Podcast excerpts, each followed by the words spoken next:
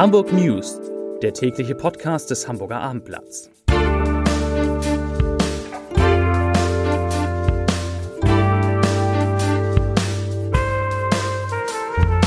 Herzlich willkommen. Mein Name ist Lars Heider und heute geht es um zwei neue Studien aus dem Universitätsklinikum Eppendorf. Universitätsklinikum Eppendorf, gar nicht so einfach. Eine große und eine kleine Studie, insbesondere interessant für alle Eltern, die Fragen zum Thema Corona und Kinder haben. Außerdem sprechen wir natürlich über die neuen Zahlen zu Corona, die sind ganz erfreulich. Es geht um eine großzügige Spende eines bekannten Hamburger Unternehmers, um ein Werftenbündnis, das auch die Hamburger Traditionswerft Blom und Voss betrifft.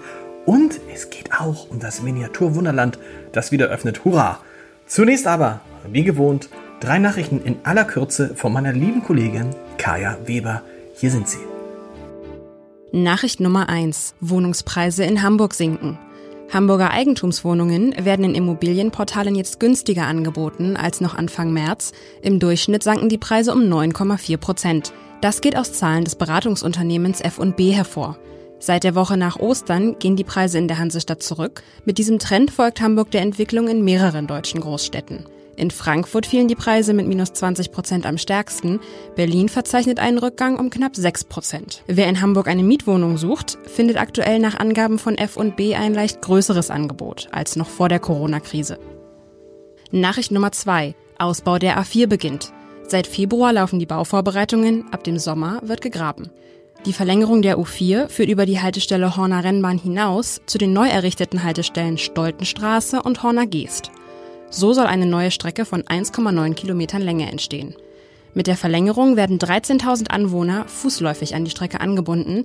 Im Vergleich zu den bestehenden Buslinien wird die U4 die Fahrzeit in die Innenstadt etwa halbieren. Die Kosten liegen laut Hochbahn bei 465 Millionen Euro. Der Bund könnte bis zu 75 Prozent davon übernehmen. Die Bürgerinitiative Rettet Horn äußerte Kritik an der offenen Bauweise der Hochbahn. Sie halten diese für eine große, aber vermeidbare Belastung, die vor allem auf Wirtschaftlichkeit ausgelegt sei. Bis Ende 2026 soll die U4 auf der neuen Strecke fahren. Bis 2023 wird es daher zu umfangreichen Umleitungen im Bereich der Horner Rennbahn kommen. Nachricht Nummer 3. S21 fährt nur eingeschränkt. Am kommenden Wochenende fahren zwischen den Haltestellen Berliner Tor und Billwerder Moorfleet Busse statt Bahnen. Grund dafür sind Kanalarbeiten an der Station Berliner Tor. Dies teilte die Deutsche Bahn mit. Von Sonnabend 1 Uhr bis zum Betriebsschluss am Sonntag fällt die Linie S21 auf dieser Strecke aus. Außerdem verkehrt die Linie S31 nicht zwischen den Stationen Hauptbahnhof und Berliner Tor. Fahrgäste sollen auf den Regionalverkehr und U-Bahnen ausweichen. Ja, es gab heute am Universitätsklinikum Eppendorf eine ein, ein, ein langes Gespräch mit Experten zum Thema Corona. Und mich hat da besonders beeindruckt der Appell von Anja C. Muntau. Das ist die Direktorin der Klinik und Poliklinik für Kinder- und Jugendmedizin am UKE, besser bekannt als das Kinder-UKE. Frau Professor Dr. Muntau hat heute eindringlich Folgendes gesagt, Zitat, wir dürfen nicht unterschätzen, was es für Kinder bedeutet, monatelang von ihren sozialen Kontakten abgeschnitten zu sein und wir haben jetzt schon signifikante Kollateralschäden bei Kindern durch die Corona-Pandemie. Da hat Frau Muntau recht und deshalb will sie zusammen mit ihrem Team und anderen Hamburger Kliniken herausfinden, wie stark Kinder eigentlich von dem Virus betroffen sind und, ganz wichtig, ob sie es überhaupt an Erwachsene weitergeben können. Das sind die Fragen, die Eltern ja vor allen Dingen beschäftigen seit Beginn der Pandemie. Und die, die Familien sind angesichts eingeschränkter, geöffneter Kitas und Schulen in einer absolut schwierigen Situation. Und für deren Veränderung braucht man dringend repräsentative Zahlen und Erkenntnisse. Und die will das UKE jetzt mit der Studie C19 Child Hamburg liefern, für die 6000 Kinder zwischen 0 und 18 Jahren untersucht werden sollen. Und ein erstes Zwischenergebnis, das soll es schon in vier Wochen geben, äh, sagte Professor Muntau heute. Die entscheidenden Fragen, denen die Wissenschaftler nachgehen, die lauten, wie hoch ist denn eigentlich die Anzahl der Kinder, die sich mit dem Coronavirus infizieren? Wie viele haben schon Antikörper gebildet? Bei wie vielen verläuft eine Erkrankung symptomfrei? Und wie hoch ist der Anteil von Kindern, die schwer erkranken? Und dann natürlich die zentrale Frage, ist ein Kind überhaupt in der Lage, das Virus auf Erwachsene zu übertragen?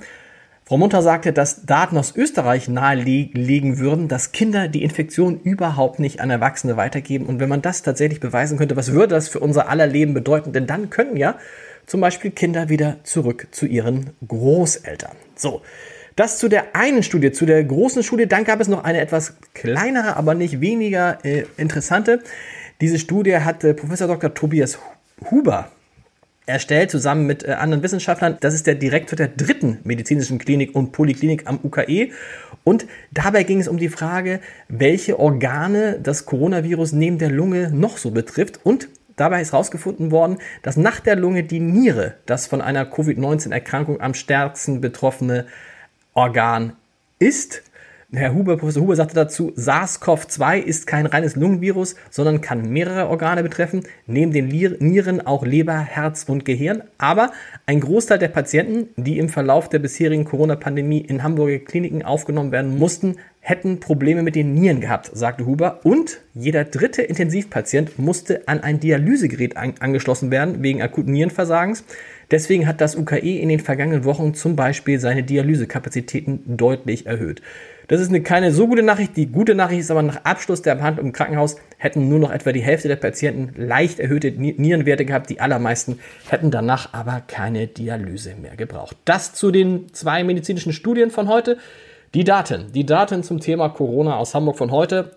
Tata, zum ersten Mal seit Wochen, ich weiß gar nicht seit wie vielen Wochen, seit mehreren Wochen ist die Zahl der Corona-Patienten die in Krankenhäusern behandelt werden müssen, auf unter 100 gefallen, genauer gesagt auf 86. Insgesamt sind in Hamburg nur noch 350 Menschen aktuell mit dem Virus infiziert. Heute sind sechs Fälle dazugekommen. Das hört sich gut an. Dazugekommen sind heute auch eine Million OP-Masken. Die hat nämlich Marc Vielmann, der Chef des Brillenoptikers, heute Hamburgs Gesundheitssenatorin Cornelia Prüfer-Storks überreicht. Jetzt nicht eine, nicht, nicht, jetzt nicht die ganzen Millionen, sondern natürlich symbolisch. Die Familie Vielmann hat äh, die Masken der Freien Hansestadt gespendet. Marc Vielmann hat dazu gesagt, Zitat, in Krisenzeiten müssen Politik, Wirtschaft und Gesellschaft zusammenhalten. Und weil sein Unternehmen selbst mit erheblichen Umsatzeinbußen zu kämpfen hat, kommt das Geld für die Masken wirklich aus dem Privatvermögen der Vielmanns. Ich finde, das ist eine tolle Geste. Von einer tollen Geste auch zu einer ganz erfreulichen Nachricht, wobei es noch nicht, noch nicht das ist, was sich alle gewünscht haben. Denn nach den Geschäften, den Restaurants und den Hotels öffnen jetzt auch in Hamburg die ersten großen Freizeit- und Touristenattraktionen. Und wie kompliziert das ist, kann man am Beispiel des Miniatur Wunderlandes sehen. Das ist ja bundesweit die aktuell größte Touristenattraktion im vergangenen Jahr mit den meisten Besuchern. Das Miniatur Wunderland kann die Kontaktbeschränkungen, die in der Pandemie äh, gelten, nur umsetzen, wenn es mit 20 Prozent seiner eigentlichen Kapazität startet. Das wird es trotzdem tun. Am 20. Mai öffnen sich die Tore des Miniatur Wunderlandes wieder. Die Brüder Frederik und Gerrit Braun, die Gründer, machen auch auf, auch wenn sie sagen, dass sie mit jeder Betriebsstunde Verlust machen. Deshalb bleibt ein Teil der Wunderland-Mitarbeiter vorerst auch in Kurzarbeit. Aber am 20. Mai geht es mit 20 Prozent und einem ausgeklügelten Leitsystem wieder los im Miniatur Wunderland. Von der größten Touristenattraktion zu einer der bekanntesten Traditionsfirmen Hamburg, die Firma, die Firma Blom und Voss, die Traditionswerft. Die gehört ja seit längerem schon zur Bremer Lürsen-Gruppe und die hat heute bekannt gegeben, dass man zusammen mit der Kieler Werft German Naval Yards künftig beim Bau von Schiffen zusammenarbeiten möchte. Dafür haben die beiden Werften ein Gemeinschaftsunternehmen gegründet. Welche Auswirkungen das auf die 600 Beschäftigten bei Blum und Voss hat, steht noch nicht fest.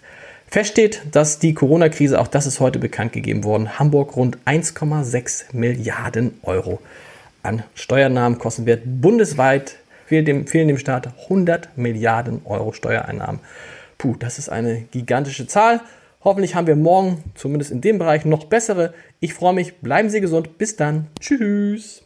Jetzt hätte ich fast den Leserbrief des Tages vergessen. Dabei ist der heute besonders wichtig und besonders berührend. Er stammt von Michael Meifert und er schreibt, mit Empörung habe ich gerade die Lockerung der Besuchsregelung in Hamburger Pflegeheimen zur Kenntnis genommen.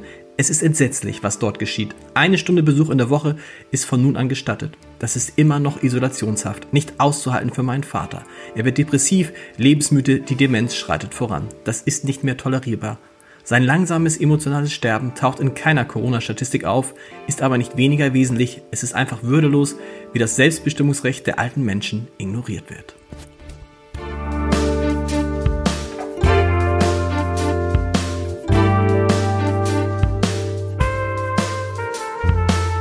Weitere Podcasts vom Hamburger Abendblatt finden Sie auf abendblatt.de slash podcast.